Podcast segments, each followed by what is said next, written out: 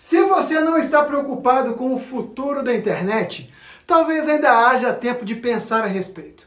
O nosso uso da internet ultrapassou em muito o que era pretendido quando ela foi criada décadas atrás. O 5G já é uma realidade para algumas cidades e a rede deverá alcançar, em seu auge, cerca de 100 vezes a velocidade atual do 4G. E ainda proverá acesso a áreas remotas e rurais. É tanta mudança que está por vir que convidamos o diretor regional da Claro, Carlos Vale, para conversar conosco na estreia da segunda temporada do programa Zine Negócios.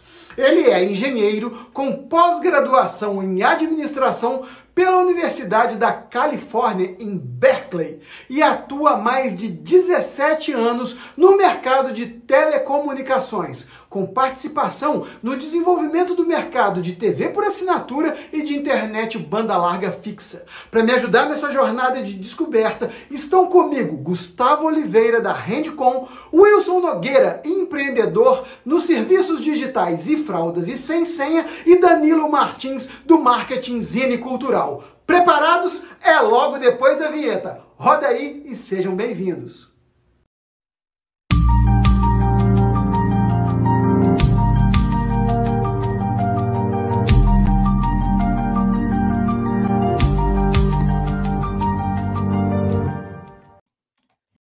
Agora começou em definitivo é o programa Zine Negócios entrando em sua segunda temporada. Depois de seis bate-papos ao vivo, sempre aqui nas segundas-feiras, às oito da noite, estamos agora engrenando uma segunda etapa de novos bate-papos, sempre trazendo o lado empreendedor para te inspirar, para que você possa dar novos passos na sua carreira, na gestão dos seus negócios, enfim. O nosso objetivo aqui é compartilhar conhecimento, conversando com gente que faz. Então sejam bem-vindos à nossa segunda temporada do programa Zine Negócios. E antes de eu chamar para a nossa arena digital Carlos Vale, o diretor regional da Claro, é importante lembrar que o primeiro modem que eu vi na minha vida era um modem 2600, que eu comprei para poder acessar uma BBS em Juiz de Fora, chamada On The Wall. Na ocasião, era possível apenas fazer uma conexão meio que ponto a ponto, onde computadores conversavam entre si.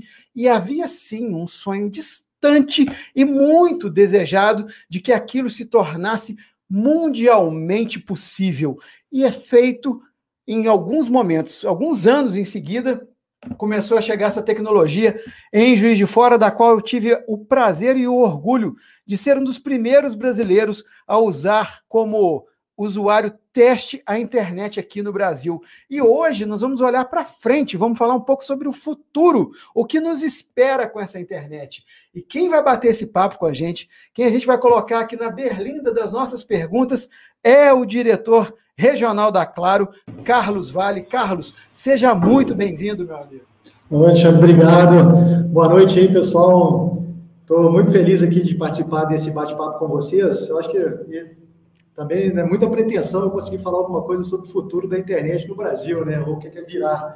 Mas eu já tenho esses 17 anos de estrada aí no, início do mercado, início não, né? Mas trabalhei 17 anos em telecomunicações, já vi também muita coisa, muita coisa sendo desenvolvida, muita coisa crescendo, né? Essa quantidade de, de transmissão de dados, né? esse volume de dados que a gente tem trans, transmitido nas nossas redes e os negócios se transformando com essa evolução toda dessa tecnologia, né?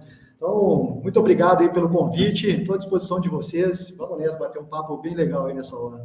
Massa. E eu não estou sozinho, viu, Carlos? Eu chamei aqui três profissionais do mais alta competência para poder me ajudar a formular perguntas para você e a gente poder entender o que será o dia de amanhã na nossa internet. Deixa eu chamar para cá o Wilson Nogueira. Wilson, beleza? Se apresenta para a galera aí e seja bem-vindo.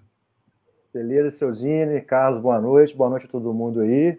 Muito prazer, pessoal. Eu sou o Wilson, sou empreendedor, sou empresário aqui em Juiz de Fora, participo de startups, né, de maneira geral. Hoje eu estou com muito foco num startup que chama Fraldas. A gente ajuda aí as grávidas a, a, a, gerir os recursos no momento da gravidez, de fazer ali o chá de bebê, chá revelação, e a gente ajuda essas a receberem, vamos falar, fraldas virtuais que uhum. se convertem em dinheiro e compartilhar momentos importantes da, da vida dela. paralelo a isso, tem o Sensei, que eu acho que é uma. É, que eu hoje não estou ativamente participando, mas sou sócio ainda da startup Sensei, que tem um pouco a ver com esse assunto da. Acho que aí as duas pontas da internet, né? Um é o trabalho com a internet, outra se entende um pouco da infra da internet através dos hotspots Wi-Fi que são, estão distribuídos aí pelos ônibus, pelas, pelos estabelecimentos comerciais de Juiz de Fora aí. Inclusive no Zine Cultural. Inclusive no Zine Cultural. Muito bom. Deixa eu chamar o Guga Oliveira. Guga, chega mais. Como é que vai, cara? Oi, pessoal. Boa noite. Boa noite, seu Zine. Boa noite, Carlos. Boa noite, Wilson. Prazer estar aqui com vocês. É, é, amigos pessoais também, né? E empreendedores aí que eu admiro. É, eu, eu tive o prazer de também, como você, seu Zine, é, começar né, a minha vida profissional praticamente com a inserção da internet no, no Brasil, né? É, eu, fiz faculdade na, eu fiz engenharia no FRJ e lá, lá já tinha internet antes de ter o, a internet disponível para o Brasil, né? Assim, para o público. E a minha empresa praticamente cresceu e apareceu é, né, com a internet. Hoje a gente tem uma empresa que é focada em trazer a transformação digital para varejistas, né? Mas toda a minha carreira, todo o meu trabalho foi em cima de negócio de tecnologia aplicada à internet. Vai ser um prazer conversar com vocês aí. Bacana. E para compor essa nossa arena digital, hoje eu gostaria de convidar em especial Danilo Martins, do Zine Cultural, que hoje veio ocupar a cadeira do Luiz Otávio Galil, que está em um compromisso em São Paulo, não pôde estar presente conosco e passou essa missão para o Danilo. Danilo, seja bem-vindo, se apresente para nós. Boa noite, Alexandre, Carlos, Wilson, Guga, que prazer estar aqui e que responsabilidade estar na cadeira de Luiz Otávio Galil. É, eu sou responsável, junto com os nossos sócios, de levar a, a, a marca Zine para o mercado com muita credibilidade, é, com um negócio que hoje vive da internet, onde nós atendemos boa parte dos nossos clientes estão e vivem cada vez mais na internet. Então, tenho certeza que vai ser uma discussão muito rica.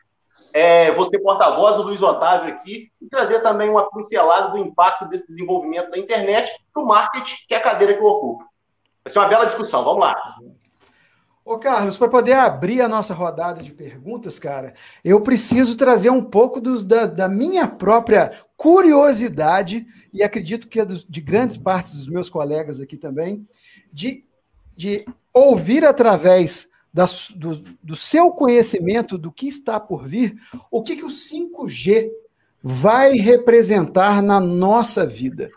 E a partir de que momento nós poderemos ter acesso a esse upgrade da telefonia móvel em Juiz de Fora, Minas Gerais e também no Brasil. O que, que você me diz a respeito? Olha, Alexandre, o... acho que o 5G já é uma realidade assim no, já no Brasil, sabe? A gente, a gente foi pioneiro na tecnologia do 5G, o 5G TDS, né, que é uma evolução do nosso 4.5G. Então, em algumas cidades do país, a gente já, em alguns pequenos mercados, né, mais focados em São Paulo, Rio de Janeiro Porto Alegre, por exemplo, a gente já tem, em alguns bairros, o 5G funcionando. A gente já tem alguns dispositivos né, de smartphones, alguns smartphones que já estão já estão preparados para o 5G. Né? Então, acho que ah, a penetração de smartphones 5G no Brasil vem crescendo até mesmo antes da tecnologia estar presente, né? Então a gente já tem alguns usuários, ou bastante usuários já com smartphones 5G, e em alguns lugares essa tecnologia já está funcionando.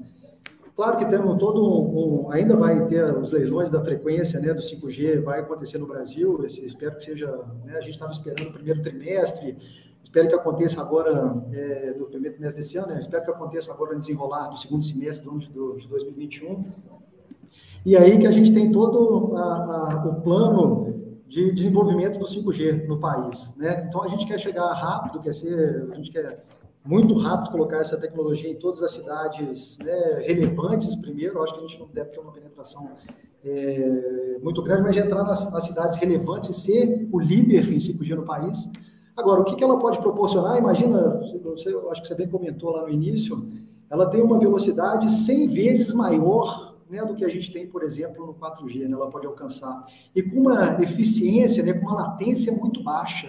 É quase uma conecta, é quase você está conectado o tempo todo muito rápido, né? A troca de informação, a troca de dados, ela é, é, vai ser instantânea, muito dado. Isso permite é, diversas aplicações, né? A gente fazer diversas aplicações, eu acho que, acho que permite uma transformação ainda maior, uh, eu acho que na, na cultura da internet ou, na, ou nos negócios da internet, né? A gente vê, se olhar, né, se a gente olhar para o passado, o que foi, né, você comentou um pouco, né, que você foi o primeiro lá atrás, é, ou participou desde o início dos primórdios aí da internet. Cara, o que eu enchi o saco da Embratel para poder pegar uma senha, você não faz ideia. eu imagino. Eu imagino, mas você imagina a quantidade de coisas que a gente já está transmitindo via internet, né, através da rede, né? Antigamente, lá nas linhas de escadas, que a gente tinha pouca né? era pouca, pouca transmissão de dados e tinha pouca aplicação, né? a aplicação era, era bem restrita, talvez. Uhum. E hoje, né, com, com, seja na internet móvel com 4.5G, né, que a gente navega, navega muito bem, ou seja na internet fixa, né, que a gente tem um gigabit já, já rodando no país, né, um gigabit por segundo de taxa de download, por exemplo, a quantidade de negócios que foram transformados. A gente tem o Nogueira que pode falar disso, por exemplo, que ele trabalha com isso, né? O próprio Guga também, que trabalha, que ele, uh, acho que se apropriaram da, desse desenvolvimento da infraestrutura da internet para fazer e para modificar os negócios. Então, acho que os negócios eles foram se transformando se modificando. A gente vê até a própria TV por assinatura, né?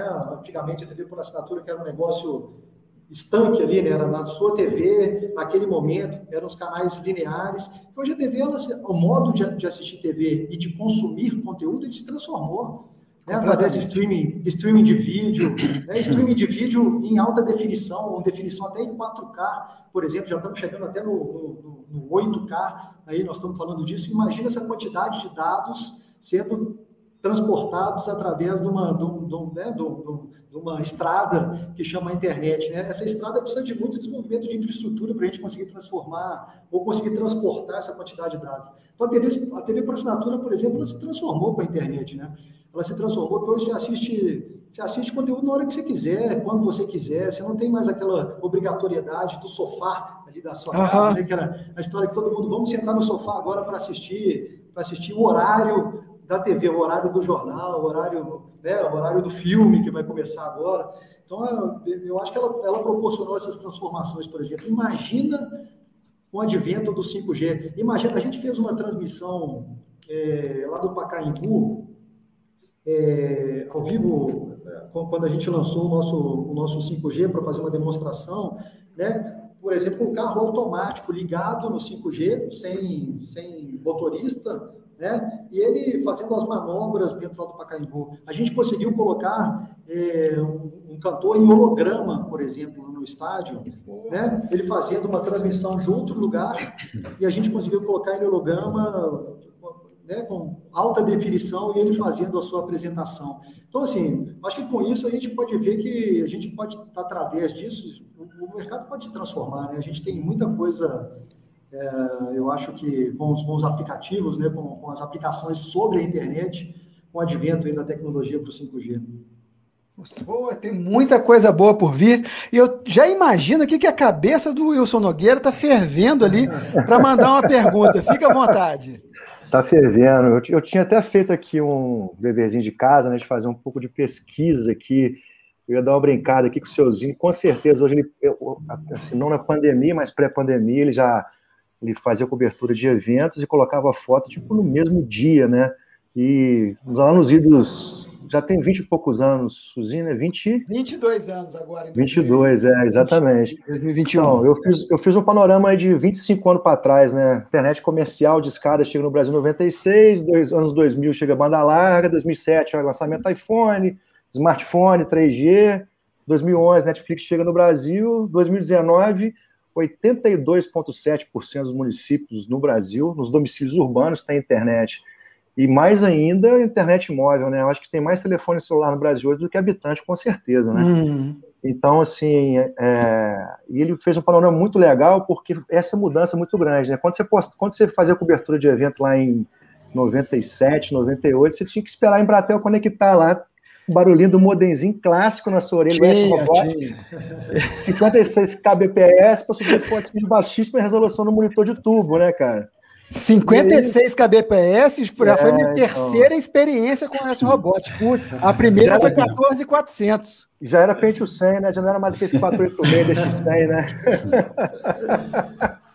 então, assim, a gente é muito dinossauro disso, né, cara? Você falou que eu fico fervendo aqui, mas eu, eu, minhas startups todas são de internet, então eu vivi essa experiência muito focado.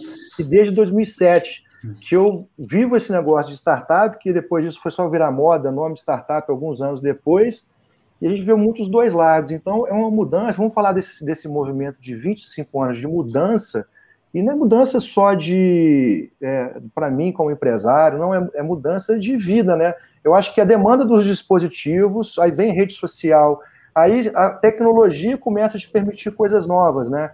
Até voltando um pouquinho, uh, o Steve Jobs lá, quando ele lançou o iPhone, o pessoal perguntou para ele, mas por que, que você tirou o Newton lá atrás de linha e, e, e, agora você trouxe o iPhone que é parecido? Falou, não é parecido. Na época, a tecnologia não permitia eu, eu, eu conceber o iPhone. Eu já queria um, um smartphone que eu mexesse a tela com os dedos.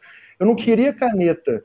Então a tecnologia naquela época não permitia, agora permite. Aí vem o iPhone, smartphone, puxa uma fila de necessidade de conexão, e as coisas se conectam e vê Netflix, streaming de vídeo, volume estrondoso de dados, que antes o volume estrondoso de dados era de empresa, Big Data, agora o volume estrondoso de dados é de um usuário, o cara faz um stream de um vídeo de, de 8K no YouTube agora, ele consome um giga de banda dele em segundos, né? Então, com base nesse panoramazinho aí, né, que a gente está conversando, 25 anos, já que a gente está falando de futuro de internet, a primeira pergunta é: que você, do lado, do ponto de vista do profissional de telecom como diretor, o que, que a, a, a, o telecom imagina, vamos botar o mesmo período, talvez não 25 anos, mas vocês com certeza vocês, vocês já têm mais ou menos o roadmap de vocês ali, o que, que vai acontecer na internet nos próximos anos. Mesmo o 5G, né? Ainda tem o 5G ainda tem ainda o lançamento, ainda tem uma LGPD, porque ele é mais rápido, você permite aplicações, ainda tem um LGPD ainda para poder complicar teu meio de campo ainda, te atrapalhar um pouquinho ou te, ou te ajudar nesse sentido, né? Mas o que, vocês pensam aí? O que, vocês estão vislumbrando para os próximos anos, né? Olha, Vendo que essas mudanças acontecem muito... Sem dúvida, né? assim, é muito investimento. É, muito investimento em infraestrutura. Eu acho que da parte do, do provedor, né, da parte da operadora, de fato, o que a gente tem feito nos últimos anos é investido muito né, para fazer essa atualização de infraestrutura.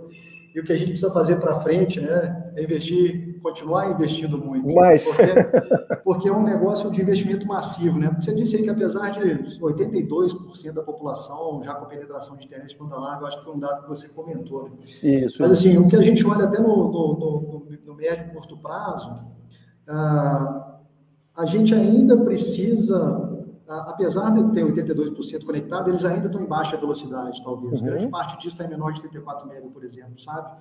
Uh, navegando. Olha. Então, a gente precisa ainda, eu acho que chegar, aumentar nossa capilaridade, nossa penetração em internet para mais pessoas, para mais municípios, para mais clientes, para mais pessoas. Então, enquanto a gente ainda continua investindo em aumento de cobertura de rede, a gente precisa também investir na rede em si. Né? Porque enquanto tem aquele usuário que ainda está navegando no ADSL, ainda está navegando uh, com baixa velocidade, né, com baixa banda, a gente tem esse usuário que vai demandar, por exemplo, já uma torre 5G e mais. Uh, e o tráfego, por exemplo, do vídeo em 8K, que precisa de mais infraestrutura. Então, assim, o trabalho do que a gente vislumbra com o desenvolvimento de smartphones, desenvolvimento das aplicações, desenvolvimento de mais tráfego de dados mesmo, de, de mais necessidade do consumidor trafegar dados, né? Porque hoje as pessoas, você fala, com o smartphone dela, ela vai. Cada um é um, é um, é um, é um provedor de conteúdo, né? O cara é um. É, um, uhum. é impressionante como você vai num lugar, por exemplo, né, num, num jogo, antigamente, né, quando isso existia, né, evento, né, quando a gente podia ir. Podia ir eventos é, mas todo mundo produz, né? imagina com esse, esse aparelho que é um negócio de produção de conteúdo, né? produção de dados, de entretenimento, que ele produz em alta definição e tem que mandar isso para a rede, milhares de pessoas juntas mandando essa mesma comunicação para a rede, ou, ou visões sim, diferentes, de dados diferentes.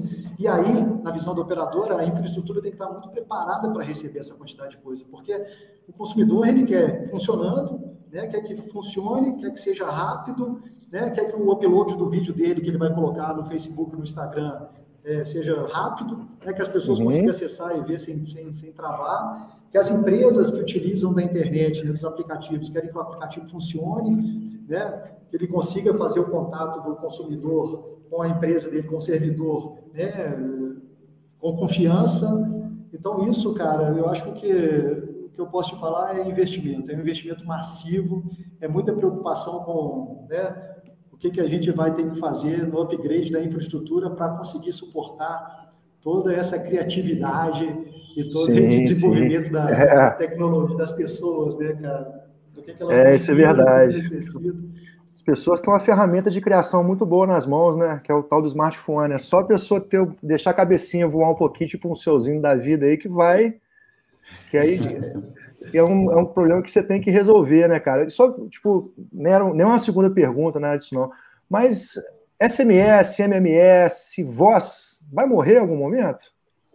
Boa, Wilson. Oh, cara, voz, o voz está diminuindo, né, o consumo de voz. É. Né? E, e, o consumo de voz, ele até está aumentando o consumo de voz pela internet, né? A gente vê. Sim, sim, não, voz... já entendendo que quando o cara conversa no WhatsApp, por exemplo, pela ligação do WhatsApp, já é dado, não é mais voz. Já é né? é dado, não é mais voz. Então Isso, a gente vê é. naturalmente o consumo de voz caindo e o Isso. consumo de voz pela internet crescendo. Mas é até um, eu, é engraçado que é até uma. É, eu acho que é um comportamento do consumidor hoje, porque as pessoas, eu não sei se acontece com vocês, mas eu estou falando de experiência própria que a gente vê uhum. nos números mesmo da queda do consumo de voz e do crescimento do voz pela, pela internet, né? As pessoas acho que não gostam de receber ligação mais, né? Quando você começa a receber uma ligação assim, você acaba mandando um end na ligação e fazendo um, um áudio. Isso depende, é? hein?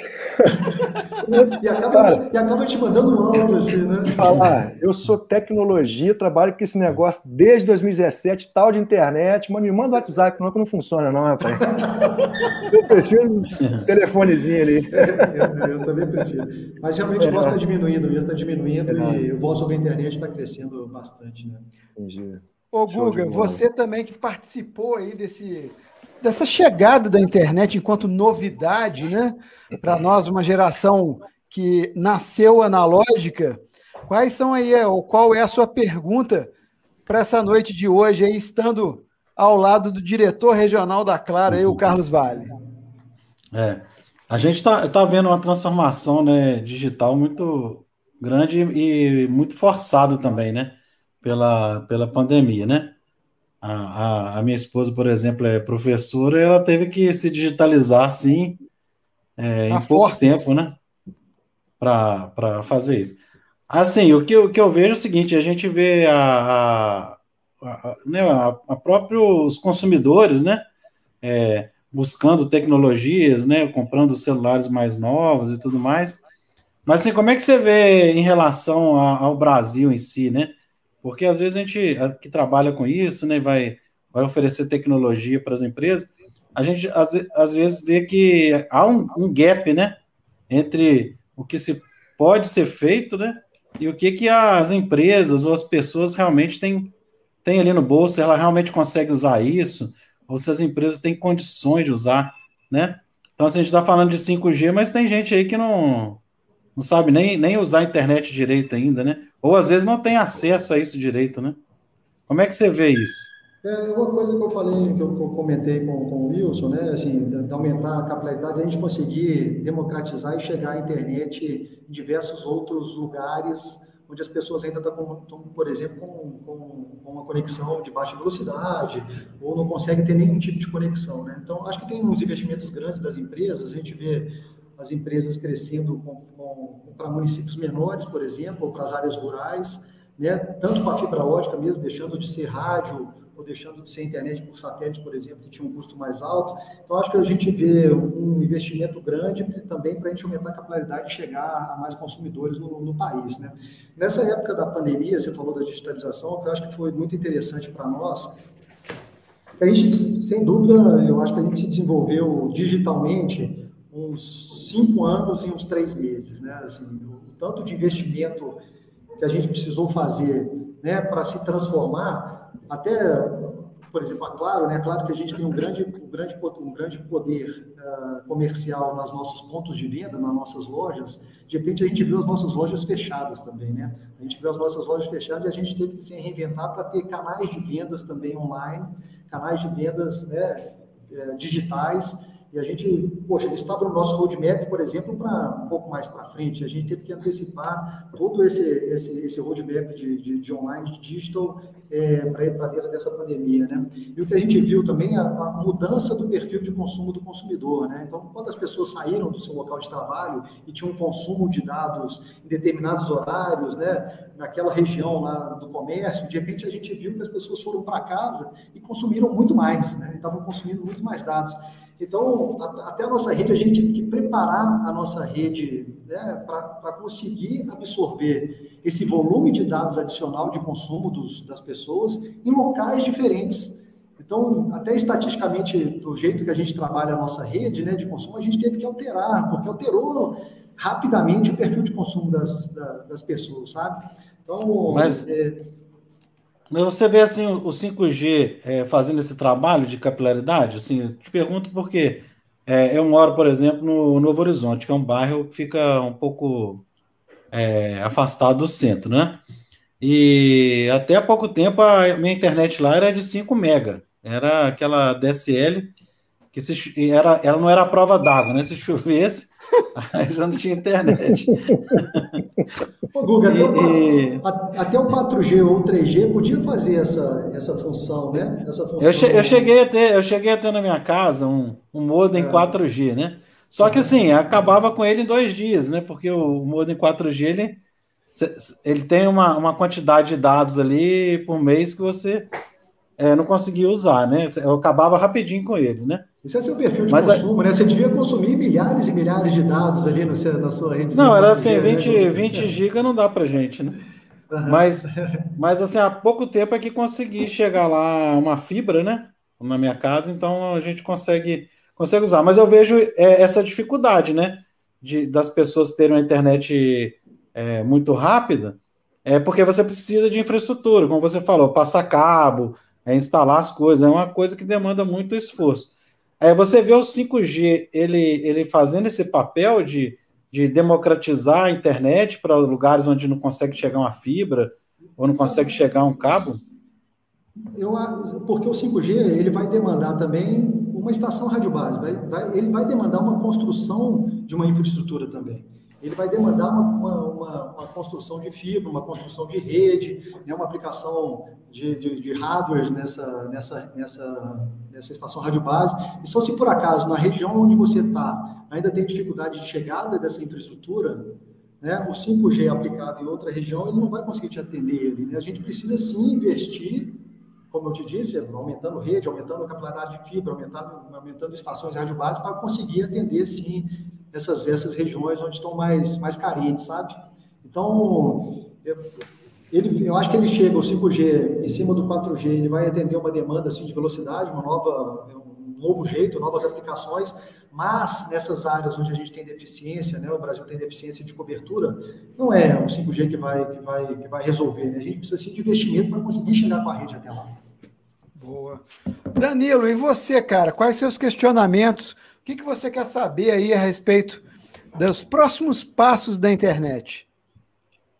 Vale, é, eu trago aqui uma pergunta inspirada no bate-papo que eu tive com o Luiz Otávio, que é o diretor financeiro do Grupo Bahamas.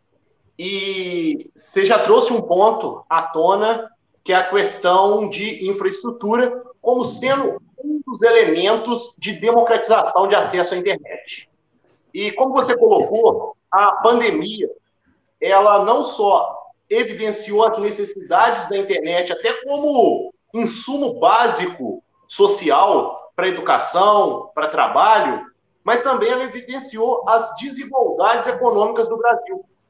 E aí, por um lado, você tem empresas privadas, como a Claro, por exemplo, fazendo muito investimento em infraestrutura, e do outro lado, você tem um consumidor que nem sempre está pronto economicamente para arcar com investimento em uma internet de qualidade. claro, você fez investimento, enquanto empresa privada, você precisa colher frutos desse investimento.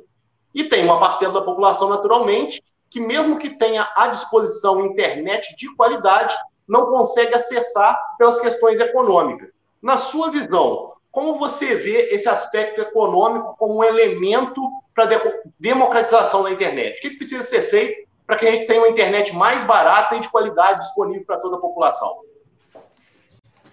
Poxa, é complexa essa resposta aí, né, Danilo? Essa pergunta me botou em saia justa realmente, assim. Mas, né?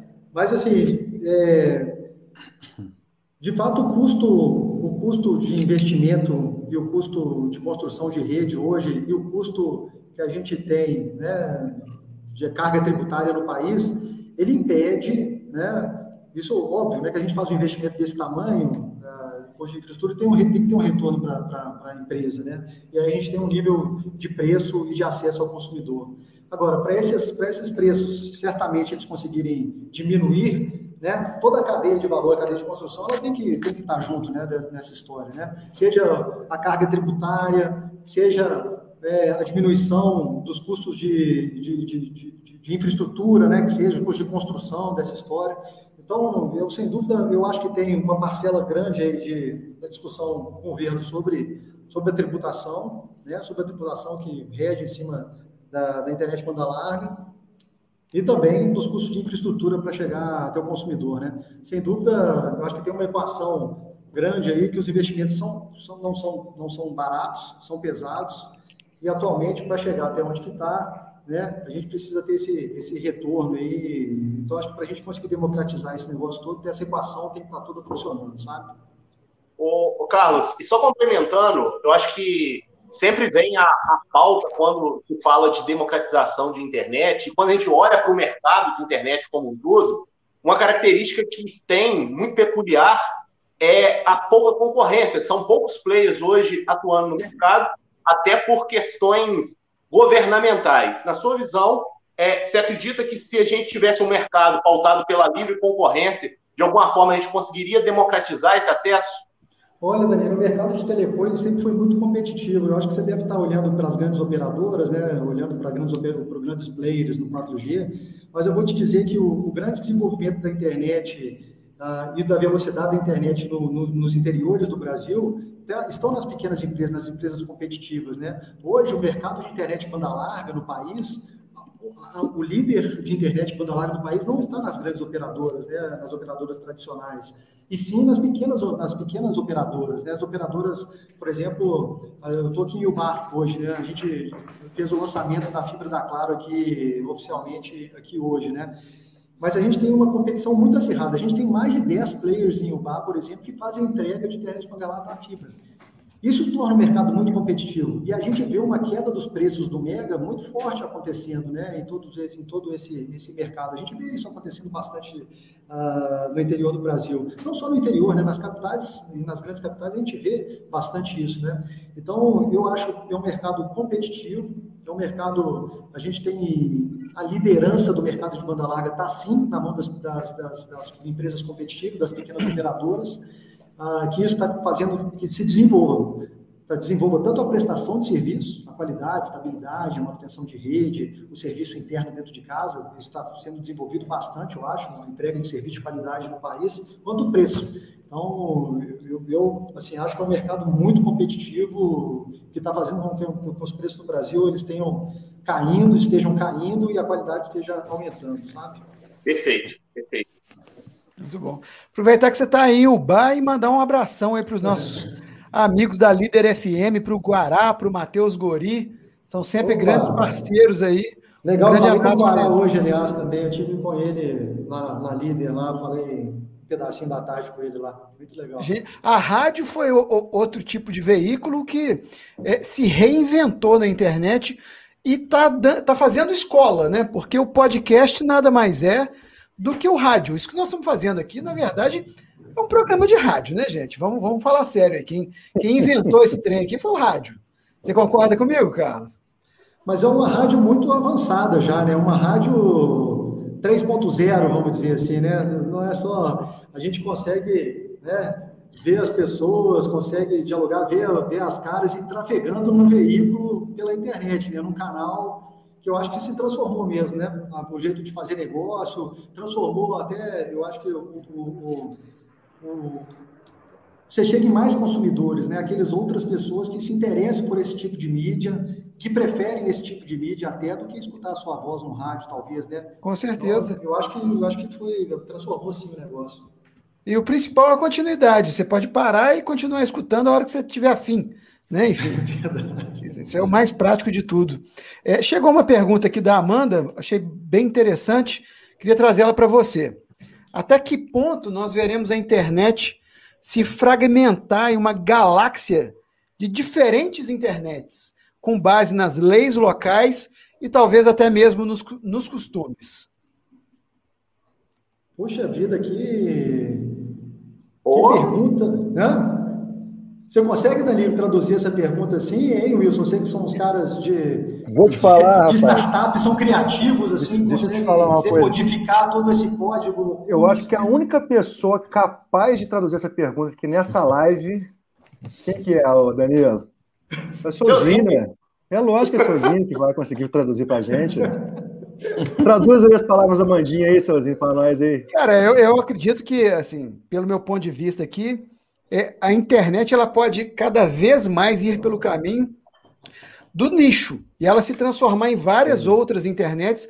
O maior exemplo que a gente pode ver hoje seria a China, que tem o seu próprio Google, tem sua própria rede social, enfim, mas lá é uma coisa muito imposta por um governo ditatorial. É, eu acho que muitos é, muitos usuários podem fazer isso por escolha própria, né? Algo que hoje a gente vê com certo distanciamento e até um certo medo, que seria Deep Web, por exemplo, a gente vê Deep Webs do bem. Não sei nem uhum. se esse termo seria Existe, é, né? pertinente falar isso aqui, mas algo que fosse mais ou menos nesse nicho de não, aqui é, é um, é um, um complexo onde eu só trafego informações a respeito de estudos a respeito de drosófilas. E aquilo ali é uma mega internet sobre a troca de informações nesse sentido. Talvez algo por aí, e claro, levando em conta as leis de cada país aí, que tem cada uma com a sua peculiaridade diferente, né? Exatamente. Muito bom. Pô, perguntasse da Mandinha, ah, tá ligada, né? Hum, que isso, hein, rapaz? Essa pergunta, só essa pergunta dá um programa, hein? Putz, vira, rapaz. Só a pergunta dá um programa mesmo. É, mas eu acho, sabe assim, eu acho que a, a internet é democrática, né? Assim, é, e eu acho que ela pode, sim, criar, é, que já existem, óbvio, né? Criar nichos de comunidades onde se trafegam as informações só entre eles, né? Então, acho que ela está disponível, a infraestrutura de internet é aberta a todos. Né? E ela legislada aí pelos consumidores, ela pode, sem dúvida alguma, criar alguns nichos, né? a, a internet, a, ou não sei, a rede das universidades locais, a rede aí do estudo das drosófilas, por exemplo, a rede que seja um negócio autorregido e autocontrolado. Né? Eu acho que é possível, né? Mas, é mas é, vocês, vocês não acham que a internet já é isso, sim? Ela já nasceu assim, totalmente, né? Distribuída, né? Esse é o segredo, né, da, da, da internet. Sim, Ela é toda totalmente distribuída. Tem países que querem controlar mais, né? Igual o, o Seuzinho falou da China, né? E, e, é extremamente difícil, né? Você vê várias coisas, né? Teve ditaduras aí que caíram por conta da, da internet, né? Teve líderes, né, que caíram por conta da internet. É, é lógico que os governos vão querer vão querer estar tá, tá controlando, né? Cada vez mais em cima disso. Mas eu, eu vejo. Ter, eu acho que tem que ter uma regulação de qualquer maneira também, né, Guga? Assim, de, de, tipo de informação Sim. que você trafega, o tipo de informação que está disponível, porque não é qualquer coisa que você pode. Né, ah, você tem uma responsabilidade ali na hora de, de, divulgar algum conteúdo, né? Então, eu acho que ela precisa de uma regulação nesse sentido, sem dúvida. Né? Mas, é, mas é um negócio livre, né? Eu acho que ela, de fato, ela nasceu assim, né? É, eu, ve, eu vejo assim. O... Desculpa, Hugo, pode falar.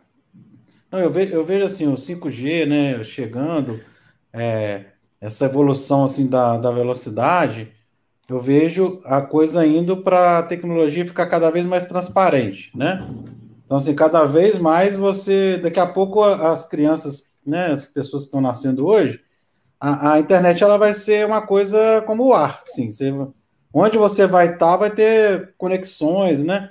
Ela está indo para os dispositivos, né? Ela está ficando contextual, né? Então, tudo que você vai, vai, vai poder tocar, os objetos, tudo vai ter internet. Então, assim, ela vai ficar cada vez mais é, parte da sua vida, né? A gente está indo para o caminho assim, é, a gente está se digitalizando, as pessoas estão se digitalizando, né? Em breve, a gente vai ver aí, eu, eu vejo assim, o 5G, a internet rápida, para isso. Então, você não vai ter um computador, um smartphone, você vai ter ela ligada em você, né? Eu, eu, eu pude participar de, de, de uma feira de desenvolvedores do Facebook, né? E lá eu vi assim, pô, eu tô vendo aqui o Santos Dumont online, né? Os caras criando as coisas, né? Uhum. Então, aí assim, eu vi coisas que você não imaginava, tipo assim, ligar a internet no seu cérebro. O cara mostrou lá isso, entendeu? Então, assim, tá pesquisa acontecendo, e para isso precisa de muita velocidade. Para você transformar uma imagem, né, aparecer dentro do seu cérebro por, por impulso elétrico, né? É, precisa de muita, muita velocidade. Então, eles estão indo para uma coisa assim, que você vai estar tá conectado nas coisas é, e precisa de velocidade. Então, assim, a gente está indo para uma coisa assim, né? Você vai estar tá é, você vai ter sua vida biológica, mas ela vai, vai estar tá conectada com as outras pessoas na internet de forma de forma automática, né? Então, assim, cada vez mais a gente vai ver essas coisas que vocês falaram, tipo assim, é, é não é porque você está na internet que não existe lei, né? Você só está digitalizando a sua vida, né? Eu vejo muito assim. É assim, puxando esse gancho de estar tá digitalizando sua vida, é, muitas coisas aconteceram e um avanço muito importante com relação a isso, não só no Brasil, né, mas como no, em todo o mundo. Por exemplo, a gente teve vazamento aí, todos nós que estamos nessa live, todas as pessoas que estão assistindo, inclusive as pessoas que já faleceram, tiveram seu CPF, seus dados vazados, assim. Não foi só CPF, foi dado da tua vida inteira, pessoas relacionadas e tudo, está na mão de alguém fazendo alguma coisa. Né? Então, é, não por um problema de provedor, obviamente não, mas talvez por, um, por, uma evolução, talvez até de legislação, de segurança de dados. No Brasil, hoje, tá, tem se falado muito nas empresas, a gente, né, Guga, que, é, e seu Zine também, Zine Cultural, que a gente somos empresas que trabalham com internet, a gente tem que estar sempre e cada vez mais agora atentos à LGPD no Brasil, mas tem a de DPR lá na, na Europa, nos Estados Unidos, já tivemos outros casos de vazamento de dados. Eu acho que a internet ela vai evoluir nesse sentido, né, com relação à legislação, muito com relação à tua privacidade. Porque, se for para pensar, teve escândalo do Facebook, por exemplo, vazando dado para a empresa parceira, né? Assim, você tem, tem casos disso e a, a legislação, acho que a internet vai evoluir muito para preservar a sua, a sua privacidade. Vide agora o iPhone a Apple com o iOS 14, né? Tá sendo com certeza o Danilo tá arrancando os cabelos aí. Bagunçou o coreto, filho. Bagunçou o coreto todo. Sim, vocês estão entendendo. Igual a gente, mesma coisa aqui. Eu não consigo mais fazer remarketing. Acabou. Meu Facebook remarketing acabou. Não faço mais. Eu não, eu não faço mais segmentação de público. Meu Pix está no meu site, por exemplo. Né? Tipo, não sei se eu fui um pouco. Assim, é, é básico para o marqueteiro, mas não sei se eu fui para quem não mas assim, a gente é. captura algumas informações das pessoas que visitam as nossas plataformas e fala para o Facebook: olha, eu preciso de pessoas com perfil dessa. Traz, traz, cruza esses dados aí, mostra essa publicidade para ela. Acabou isso, acabou o joio, acabou o trigo, né? Agora a gente tem que se reinventar de alguma maneira para poder divulgar o negócio. Então, assim, quando a gente fala muito de futuro da internet, a gente fala muito do 5G, de velocidade, latência, eu acho que eu acho que mais do que velocidade de ser 100 vezes, a 4G já atende, cara, funciona. Você consegue ver um videozinho de 8K ali. Pode dar uma travadinha ou outra, mas o YouTube é bom, ele dá, ele dá conta. Entendeu? O Netflix também. Mas a latência, eu acho que é o um negócio mais importante dessa tecnologia aí no momento. E eu espero que o 6G venha com a tecnologia, se vier, de romper barreiras. Eu estar tá dentro de um prédio e tal, tá o 6G lá dentro. Na verdade, eu não, eu não devia querer isso, né? Porque aí eu vou matar o Wi-Fi, né? Que é o, que é do. Vai ser o cisne negro do 600, vai ser o CG. Entendeu? Mas assim. É, resumindo essa, essa coisa toda, a gente fala muito de velocidade, de latência, disso, mas eu acho que o futuro é muito mais de preservar quem está usando e de segurança nesse sentido, entendeu? Do que talvez. A velocidade a gente já tem. beleza, pode ser que não chegue em todos os lugares. Eu tive uma experiência, eu namorei uma menina que, que o pai dela tinha fazenda e tudo, internetzinha era uma antena que a gente ficava lá segurando lá, se era 3G, não era, antena chega para cá, antena pega, chega, não pega. Eu acho que é uma área que ainda tem muito a se explorar, principalmente no Brasil, que tem uma, uma é, regiões é, predominantemente, vamos falar assim, rural, mas isso tudo aí eu acho que vai acontecer naturalmente, mas o que vai pegar mesmo nos próximos anos aí, até legal você falar como é que tem sido essa experiência do lado da operadora, né? É, privacidade, talvez LGPD, assim, né? Eu acho que isso é uma pauta muito importante, porque a gente, como, como empresário, tem até sofrido com, com esse negócio um pouco aí, né? Exato. Eu, acho que todo mundo tem sofrido, né? Todo mundo tem sofrido com esse vazamento de dados e a gente agora está tá, também sobre, é, sobre uma rígida é, ação de compliance, mesmo de proteção de dados dos usuários da operadora, né? Uhum. A gente tem sofrido ataques também, sofremos ataques de vazamento de dados nessa história e estamos trabalhando bastante na segurança cada vez mais uh, para preservar realmente né, o, dado do, o dado do usuário, né, preservar a segurança do usuário. Então, foi, foi um, negócio meio disruptivo para nós também, né, a maneira que a gente trabalhava com dados de usuário, eu digo até externos de campanhas, por exemplo, de remarketing, como você mesmo colocou, né, de perfil de, do, do, dos dados dos nossos usuários. Esse é um negócio hoje né, que está. A gente está trabalhando ali é, mudou a maneira da gente trabalhar, mudou. Né? mudou completamente a maneira da gente trabalhar. E eu concordo contigo, essa história da segurança do dado do usuário, eu acho que vai ser. E, e, vai, e vai transformar vários negócios esse negócio também. Né? Sim. O negócio de marketing, principalmente vocês que estão, já estão se transformando nessa história. Né? De como fazia no passado, vai ter que mudar a maneira de fazer ou de conseguir né, entregar a melhor oferta para determinado perfil de cliente em tal lugar, em tal hora. Então, isso... É, agora o problema é como é que a gente chega nesse perfil, né? Tá difícil agora. Chegaram mais perguntas aqui pela internet, Carlos. Deixa eu mandar para você aqui. Vamos lá. O Johnny Franco. Como... Fala, Johnny, como vai você? Muito obrigado por ter você aqui, viu, meu querido? Como a comoditização do acesso à internet com a comoditização do acesso à internet, quais são as formas que a Claro tem usado para gerar valor e despertar o desejo dos seus clientes? Ah, ótima, ótima pergunta, Johnny. É... Primeiro, eu acho assim, é... nós somos uma prestadora de serviço, né? A gente é uma operadora de telecomunicações, mas no frigir dos ovos somos, óbvio, uma prestadora de serviço. E como internet, né, o, o principal para a gente é entregar conectividade, entregar estabilidade, entregar confiança, confiabilidade. As pessoas precisam confiar né, na hora que estão trafegando nos dados da, da, Claro, seja no 4G, seja na fibra ótica, seja no cabo coaxial, elas tenham de fato aquilo que elas têm, que elas têm contratado. Né? Então, eu acho que atendimento, apesar de virar um commodity, né, é mega por preço, talvez, velocidade, banda por preço, é, a prestação de serviço é fundamental. Então, a gente conseguir. E porque telecom, telecomunicações, você tem problema. Se acontece problema na rede, na rede externa, acontece problema na fibra ótica, acontece problema ah, de acidente, acontece diversos tipos de problemas. Até dentro de casa, né? Você pode mexer no seu, no seu modem, no seu roteador, desconfigurar a sua rede, e aí você, você vai ter uma péssima experiência de navegação, por exemplo. E aí, na história, eu acho que a prestação de serviço é fundamental, né? da gente ter técnicos disponíveis e capacitados para atender no momento adequado que o cliente necessite, da gente ter um atendimento eletrônico, um atendimento por telefone é, que seja que, que, atenda a necessidade das pessoas. Isso eu acho que diferencia um pouco é, na hora da, da comoditização, por exemplo, sabe?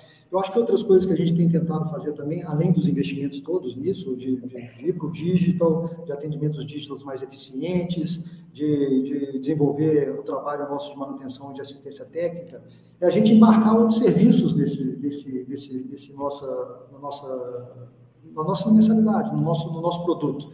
Né? Então, hoje, por exemplo, a gente tem conteúdos embarcados na nossa internet, né? a gente tem aí parcerias aí com os, com os streamings, tanto com a Netflix, com o Google Play, com o Comebol TV, então tem os conteúdos já embarcados ah, já nos serviços de internet banda larga, por exemplo, tanto no 4G quanto na fixa, é uma maneira. A gente tem serviços de segurança né, embarcados nisso, o McAfee, né, ou seja, ah, o serviço de cloud que a gente pode oferecer, outros tipos de serviços embarcados também é, na, na, na, nossa internet banda larga. Os serviços de streaming, o nosso Now, por exemplo, que é o nosso hub, o hub de, de conteúdo, né? A gente tem ele no Now Online ou no próprio Now na TV, né? Dentro da internet, todos os conteúdos disponíveis para o cliente nosso. Então, a gente tem tipos de coisas, de serviços diferentes, né? Serviços agregados, do Claro Música que seja, do Claro Vídeo, do Now, todos embarcados dentro da internet, que nos diferencia que pode deixar de ser apenas uma commodity e entregar serviços agregados além da prestação de serviço de qualidade. Eu já vou para uma pergunta do Danilo aqui, mas antes deixa eu ler mais uma de usuário que chegou, que é do Mal, Malcolm Fenton. Hoje já temos o IoT, né, que é a internet das coisas, onde tudo se dissemina através dos dispositivos inteligentes. E para isso se torna fundamental o edge computing. Como, como estamos com a ascensão do cloud computing, né, da computação em nuvem de forma segura? Eu acho que a Embratel, a Embratel ela já, ela já ela fez uma transformação muito grande. A Embratel é o grande provedor de infraestrutura né, de fibra de backbone do país. E ela fez uma transformação, está uh, passando uma transformação digital muito grande, entregando serviços mesmo, serviços de cloud, de cloud computing, né, de storage, é, um, um, monte de coisa. Então, acho que a, a, Claro ela tem se transformado, né, com a parte da Embratel, né, dessa transformação digital dela toda, que está em pleno desenvolvimento.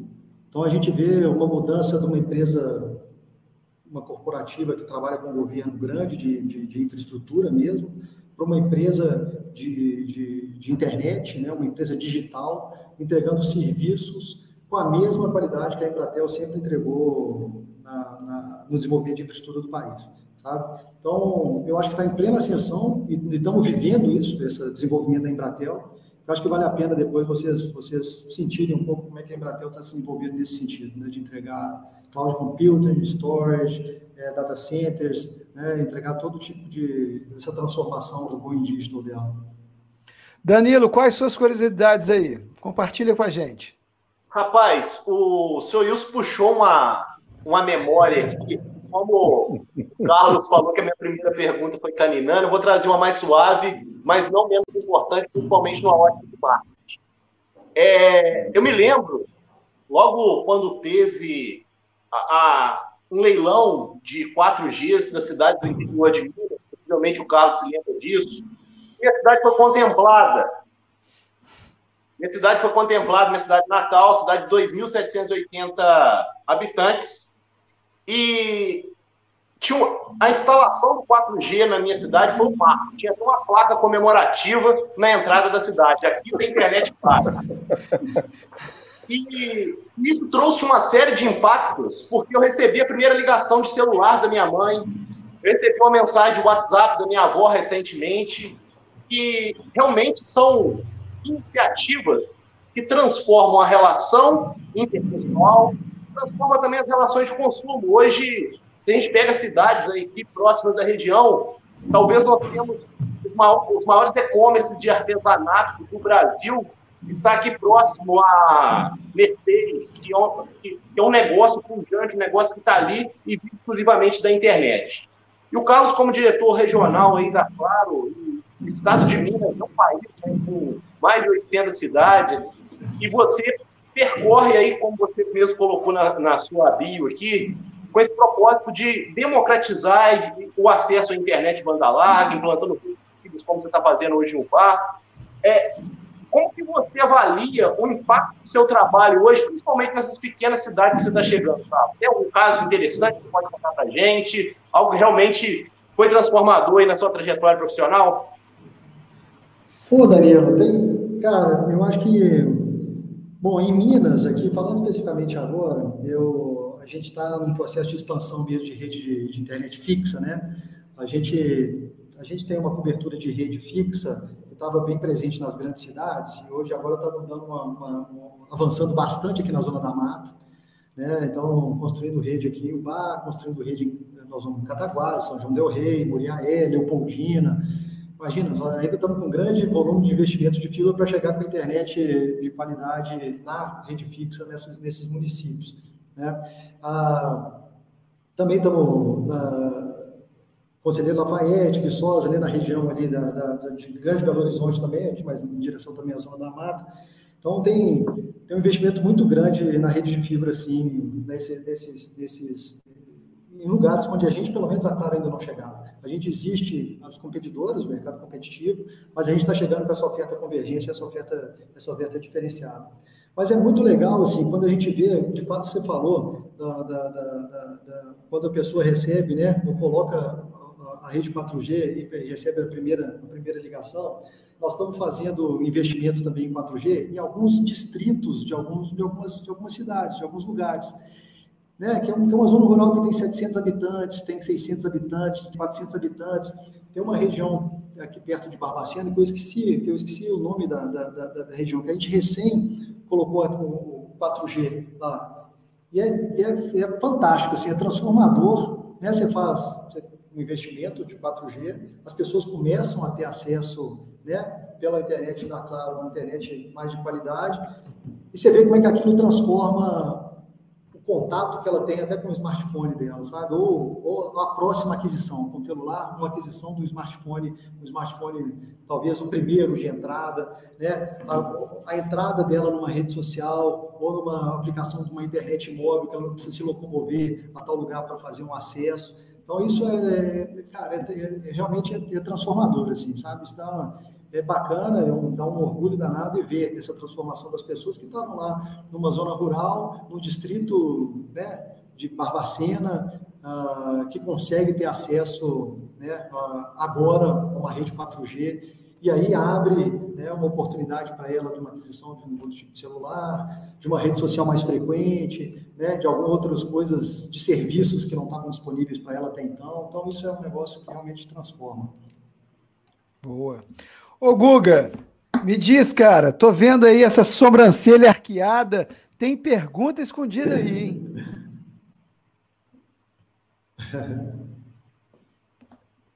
Ô, Guga, está no mute, Guga. Tá. Não, tá muito legal aí a conversa, as perguntas também. Eu, eu vejo, ô Carlos, muito, muito potencial na, na parte rural no, no Brasil, né? O Brasil é um país com extensão rural muito grande, né? E a gente vê que o 5G tem muita aplicação para a indústria que você vai controlar dispositivos remotos, esse tipo de coisa, né? Então, assim, é, é um espaço né, grande para ser explorado aí pelas operadoras ainda, né? Eu acho, eu acho, Guga, é um espaço, a gente precisa, sem dúvida, pô, em Minas nós temos 853 municípios, né? E nem todos, desses municípios, a gente tem uns 1.700 ou mais os distritos, distritos rurais, e alguns desses sem, sem conexão, né? Ou sem conexão, ou conexão talvez no GSM ainda, no 2G, né? Algumas no 3G, né? Então, eu, eu, eu acho que a gente precisa e vai, isso vai acontecer, óbvio, até com o leilão do 5G, talvez a gente precisa ter a contrapartida de cobertura nos demais, né, de chegar com cobertura nessas regiões. Ah, eu acho que isso vai se desenvolver, sem dúvida alguma, né?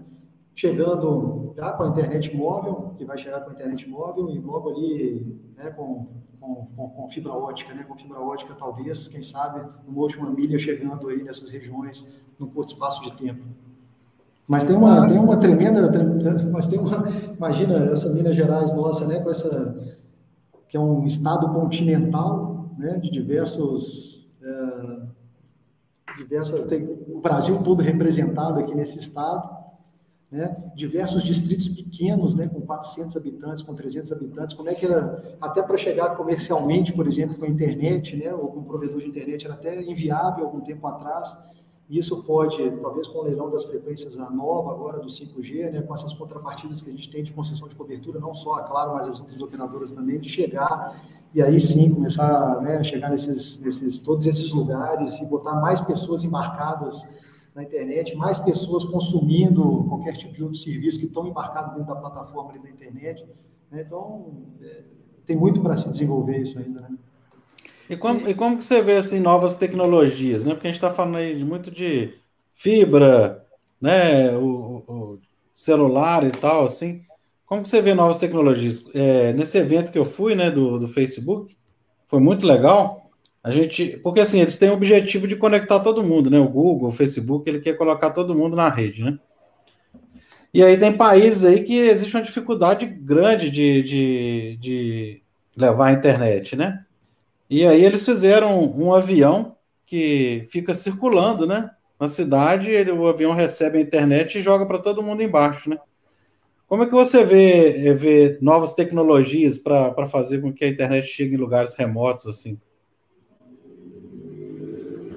Olha, eu vou te dizer, cara, a gente está a gente está no passo ainda de conseguir construir, é, acho que com, com o advento, né?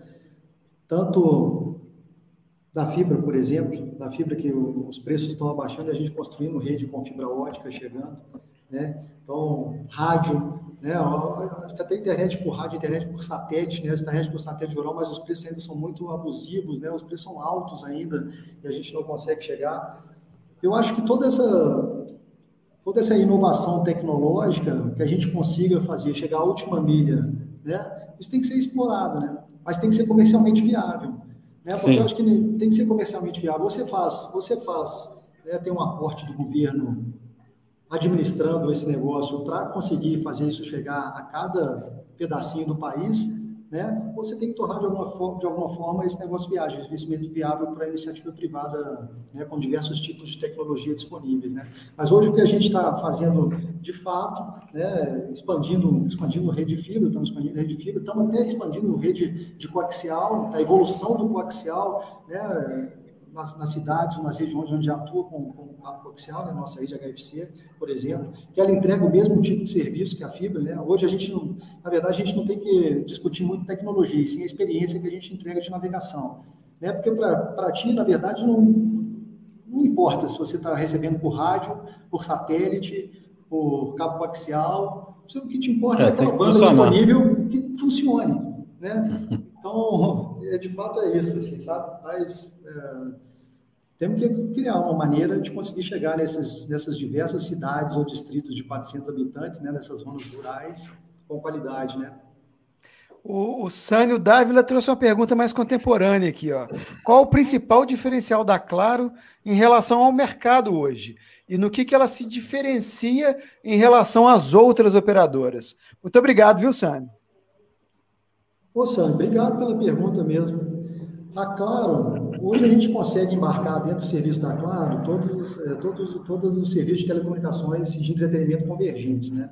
Então, hoje a gente tem TV por assinatura, seja por streaming, seja na TV linear, ali dentro do cabo nosso. Tem a banda larga, a banda larga fixa dentro do cabo nosso, a telefonia fixa que roda por ali e mais a telefonia móvel. Então a gente tem esse, esse, esse, esse volume convergente de serviços e a gente diz na Claro que quanto mais claro você for, óbvio, mais vantagem você tem. Então, que é o nosso combo multi, que vocês já devem conhecer bastante combo multi. Então, sem dúvida alguma, se, cara, se o cliente tem mais serviços conosco, né, ele tem mais benefícios, mais benefícios de, de, de banda contratada, mais benefícios de franquia de internet para navegar no móvel. Então, acho que o grande grande diferencial da Claro, sem dúvida, além da nossa rede 4.5G que é premiada, além da nossa internet banda larga móvel que é premiada, sim, né, que é reconhecida pelos órgãos especializados, é a nossa oferta convergente no Combo Multi. Sabe, é o grande diferencial da Claro. Sem dúvida, se você pegar todo, acho que todo consumidor, ele tem, ele consome algum tipo de conteúdo, ele tem né, é, uma telefonia fixa, acho que é cada vez menos, mas ainda tem uma telefonia fixa em casa e muitos ainda pagam assinatura pelo telefone fixo, né? muitos ainda pagam seus 40 reais, 60 reais pela assinatura de telefonia fixa. Ah, alguém, todo, grande parte da população acessa uma internet banda larga, né, e consome algum tipo de conteúdo e tem o smartphone, tem o celular. Como diz bem o Wilson, eu acho que tem tem mais, tem mais linhas e mais smartphones do que habitantes no país. E a gente tem, então, essa, essa convergência de todos esses produtos nessa nossa empresa. Com só atendimento, né? você vai fazer todo atendimento com uma pessoa só, um atendimento num lugar só, ou no aplicativo, ou no site, ou no, no call center, né? com uma fatura única, uma cobrança única. Eu acho que facilita a vida e torna-se mais barato, né? com mais benefícios, com mais vantagens. Eu acho que, sem dúvida, é a grande diferencial da Claro, a, a despeito da, da da, da rede, né? Da, da, rede de qualidade que a gente entrega. Bacana. Alguém tem, gostaria de fazer mais uma pergunta? Guga, Wilson, Danilo. Eu ia perguntar da minha conta da Claro, que eu falei para o bastidor, não respondeu, não, mas assim, né? Deixa que depois a gente fala aí. Brincadeira. Uma então, última pergunta aqui para fechar. Manda Brasil, é, Carlos, é, a gente tem visto a marca Claro cada vez mais próxima da comunidade, tá? É só, é, essa é uma percepção, eu quero que você valide. Através de projetos culturais, através de diversas iniciativas de incentivo à gastronomia, cultura, lazer, entretenimento. Por que se fazer tão próximo, já que boa parte da sua atuação hoje ou dos seus canais de aquisição vem do digital, tá? Olha, Danilo, a, a gente está muito no digital, mas nem toda parte vem do digital. A gente tem uma força presencial muito grande, tanto em lojas físicas, como em vendedores externos, como na rede varejista, né, dos nossos parceiros, a gente tem esses PDVs dentro da rede do varejo, né, os nossos promotores. Então, a gente tem uma grande parcela presencial também.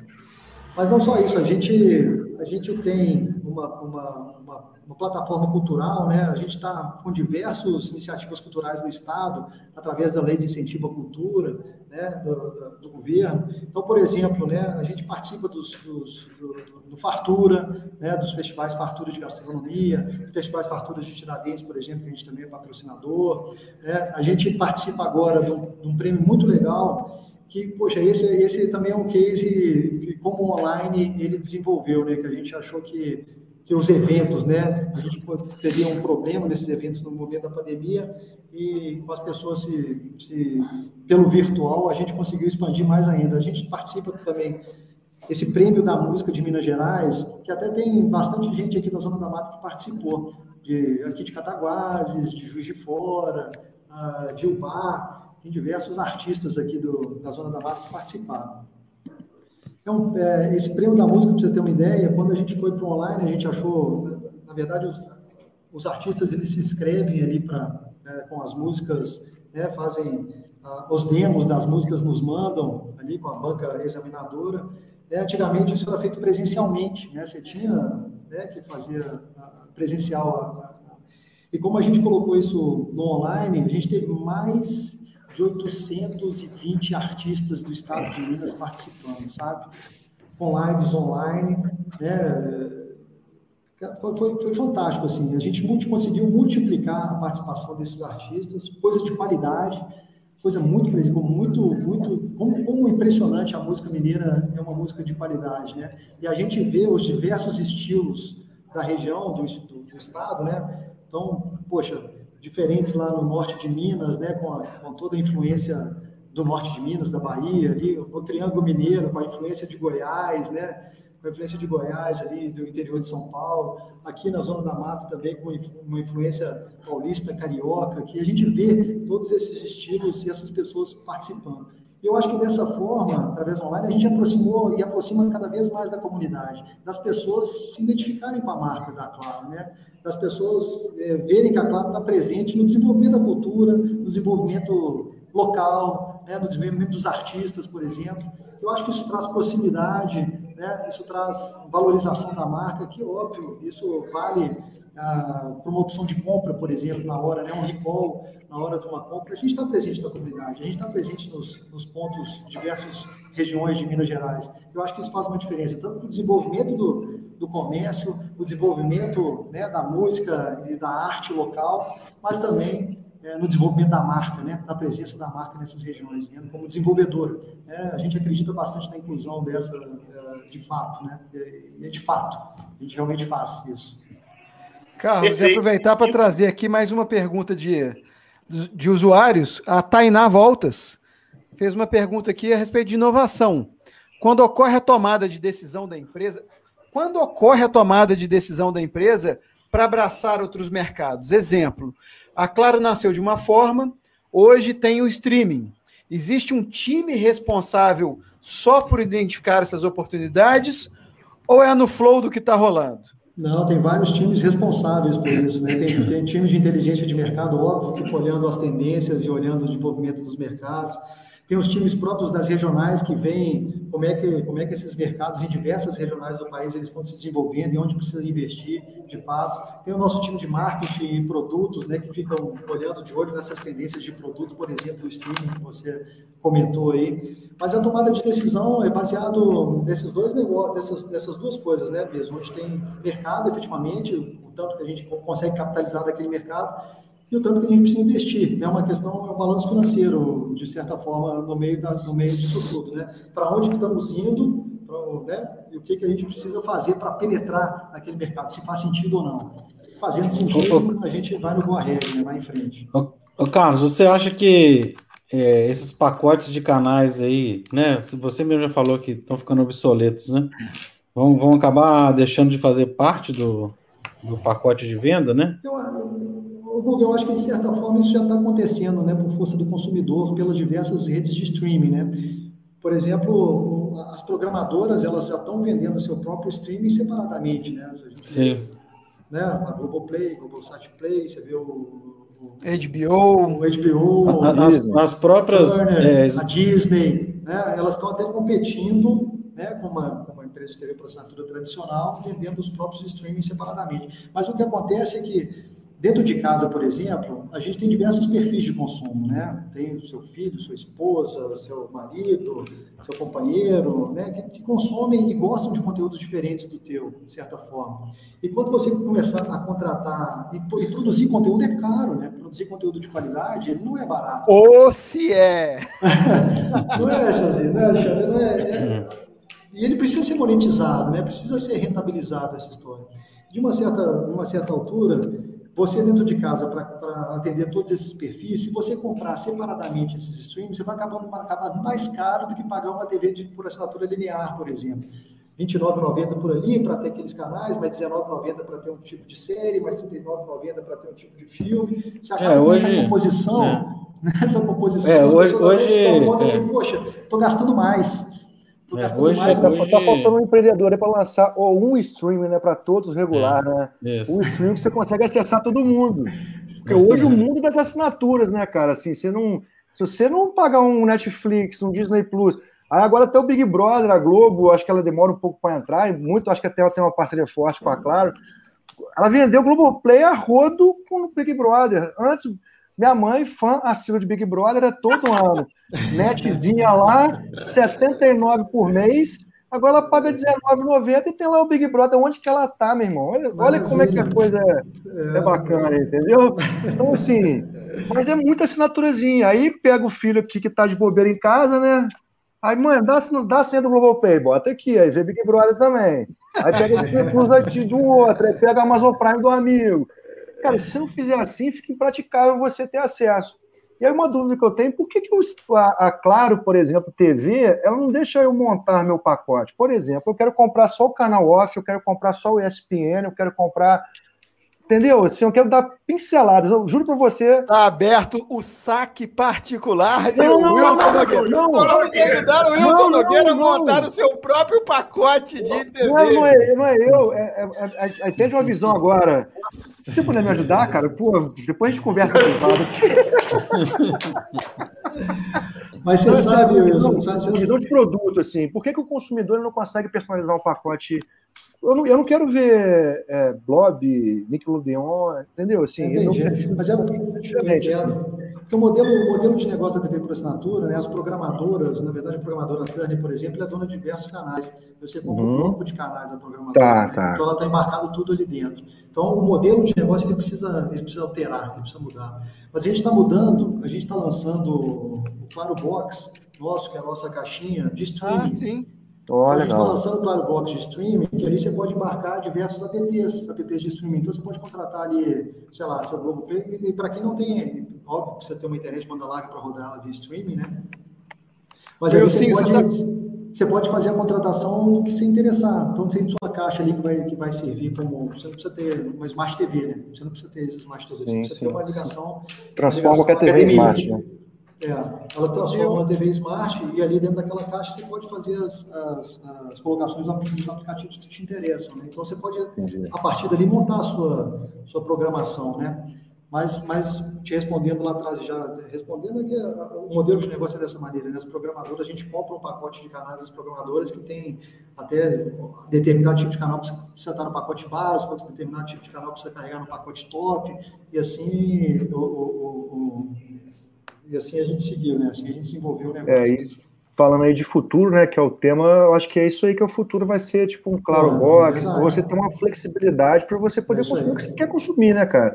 Já mudou muito, né, inclusive até hoje na, na Claro lá você consegue voltar, né, mesmo no stream de TV você consegue voltar, você tem um acesso ao Amazon Prime, você tem um acesso ao Netflix, mas você tem que ter as assinaturas dessa turma toda. Né? Então, é, não tem muito jeito, mas já está mudando e a evolução, acho que é cada vez essa, né? Tá respondido o saque, eu não vou te chamar é, no privado, não, viu?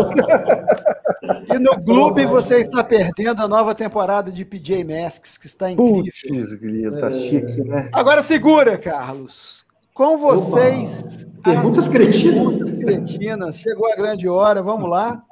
Então vamos Nossa lá, Carlos. Senhora, tô até Deixa eu preparar aqui. Falhou, tá falhado não se falha mais nisso. Nossa. Qual o maior erro que você cometeu à frente da empresa e como é que você lidou com ele, Carlos? Boa. Nossa, foram vários até. Qual é o maior? É bom que, é bom que a gente pode cometer erro, que a gente aprende com os erros, né, cara? A gente evolui Total. só com os erros, né? Se você, ninguém acerta sempre. Mas eu acho que eu já subestimei, eu já subestimei times que eu trabalhei, assim, sabe?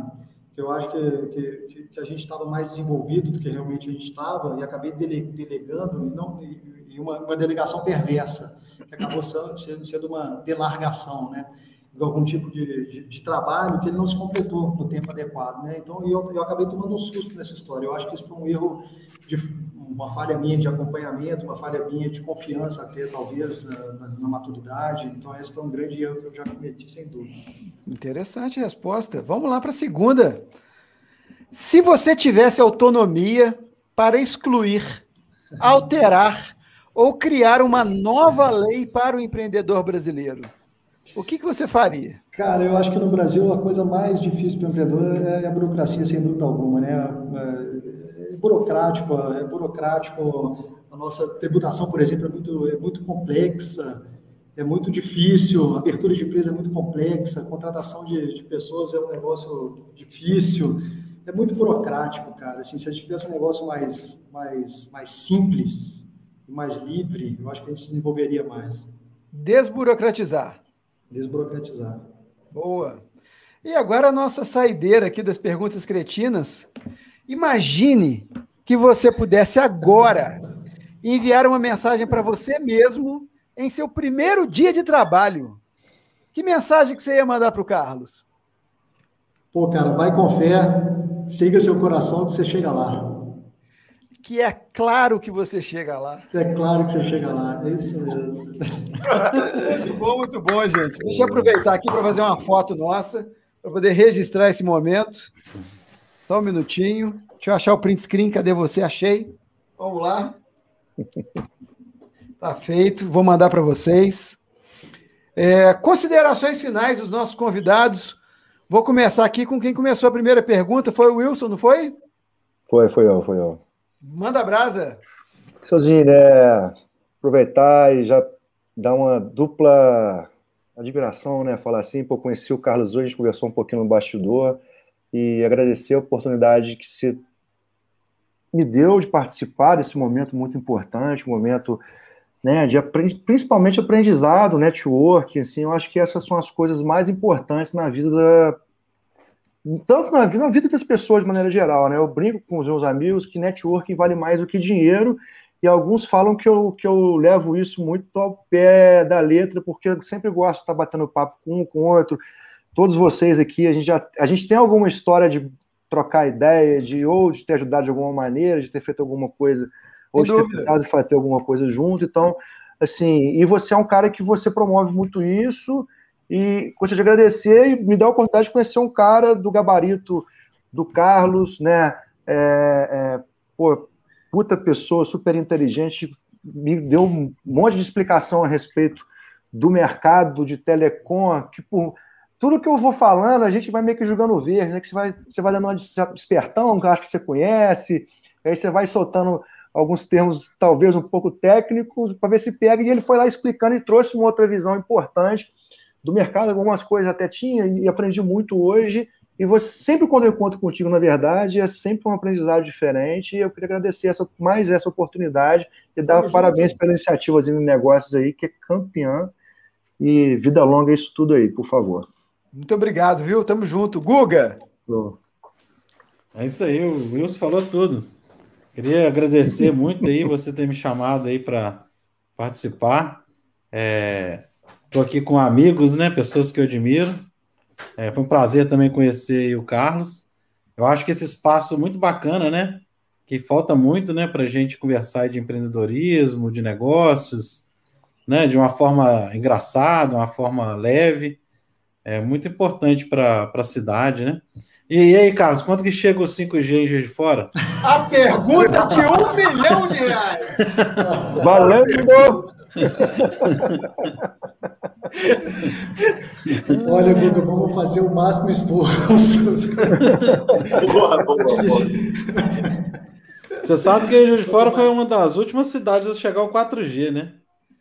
É sério, não, não sabia. Assim, é, foi uma das últimas cidades, teve um problema aí, sério, durante um tempão. Que o Carlos mexe na hora da tá? É. é. Danilo, vamos falar essa fila agora aí, velho. Cara, é, mais uma vez eu preciso lembrar aqui a nossa audiência que amanhã o programa Zine Negócio também estará disponível na versão podcast nas principais plataformas digitais, tá? É, audiência, acesse zinenegócios.com.br. Por lá você vai encontrar, além dos, das edições anteriores de todos os programas em negócio, essa edição de hoje também em vídeo. E a gente segue firme na missão aí de investir no empreendedorismo que transforma, com a nossa missão gerando informação, levando educação e gerando relacionamento ao nosso mercado. Carlos, já antecipando o agradecimento do Alexandre, que você já deixou aí para o mercado empreendedor de fora, muita informação relevante, muito conhecimento. A gente sabe o quanto a sua rotina é corrida, o quanto você se dedica à frente de trabalho da Claro. As informações chegam através do seu time, o quanto você é um líder que, de fato, inspira todos que estão envolvidos com você. Obrigado pela disponibilidade de estar conosco. O mercado Juiz de Fora está aberto, tá bom? Show! Poxa, Carlos, a palavra está contigo. Oi, gente, eu acho que vocês foram muito generosos comigo aí. Obrigado pelas palavras. Eu acho que foi muito generoso. Eu agradeço demais, foi, foi bem bacana, bem, acho que foi, foi muito leve, foi muito legal o bate-papo. Estou disponível sempre, Alexandre, para a gente conversar mais. E a todos, um prazer conhecê-los. E vamos nessa, né? Muito a fazer, muito trabalho pela frente para construir essa internet, essa internet aí do Brasil. É isso aí. Gente, eu gostaria mais uma vez de agradecer a todos vocês que toparam estar comigo nessa jornada aqui hoje. Danilo, Wilson, Guga, Carlos Vale em especial, muito obrigado por ter encontrado um espaço em sua agenda para poder trazer um pouco para nós do que nós viveremos adiante e a gente espera isso sempre com muita ansiedade. Afinal de contas, todo mundo aqui gosta de se lançar em primeira mão nas tecnologias. Então, inclusive, se precisar de usuários beta, estamos aqui. Né? Opa! conosco. É Conte sempre conosco. Manda É isso aí. E, claro, agradecer a você que está nos assistindo por estar conosco aqui durante uma hora e 25 minutos, trocando ideia, batendo papo, falando sobre empreendedorismo para te é, levar até você informação de qualidade para poder surpreender você e também, quem sabe, despertar em você a alma empreendedora, porque todos podem, a gente com, colocando aí para jogo aquilo que a gente deseja, sem esperar o momento perfeito, é a hora de fazer acontecer e o momento é agora. Então, conte sempre aí, como disse o Wilson Nogueira, com o seu networking, com as pessoas que estão próximas a você, fortaleça sua rede de relacionamentos e vamos aí empreender, porque é disso que Juiz de Fora, Minas Gerais o nosso país está precisando no momento, a gente poder aí resgatar nossa economia e, claro, se cuidem. A pandemia não acabou, use máscara, álcool gel, evite aglomerações e vamos que vamos. Eu volto aqui daqui a, na próxima segunda-feira, sem ser essa, pulando a outra. Dia 28, Danilo. Dia 28 às 20 horas. Dia 28 às 20 horas, com o primeiro lançamento literário aqui no nosso programa Zine Negócios, com Aníbal Maine, com o Pedro, lançando um livro sobre empreendedorismo e eu trago mais informações para você em breve. Muito obrigado a todos vocês que nos assistiram, que mandaram seus comentários. Deixe o seu curtir e inscreva-se no nosso canal. Muito obrigado a todos vocês. Vocês fiquem aqui só para a gente poder se dar tchau aqui nos bastidores. Valeu, muito obrigado. Até a próxima.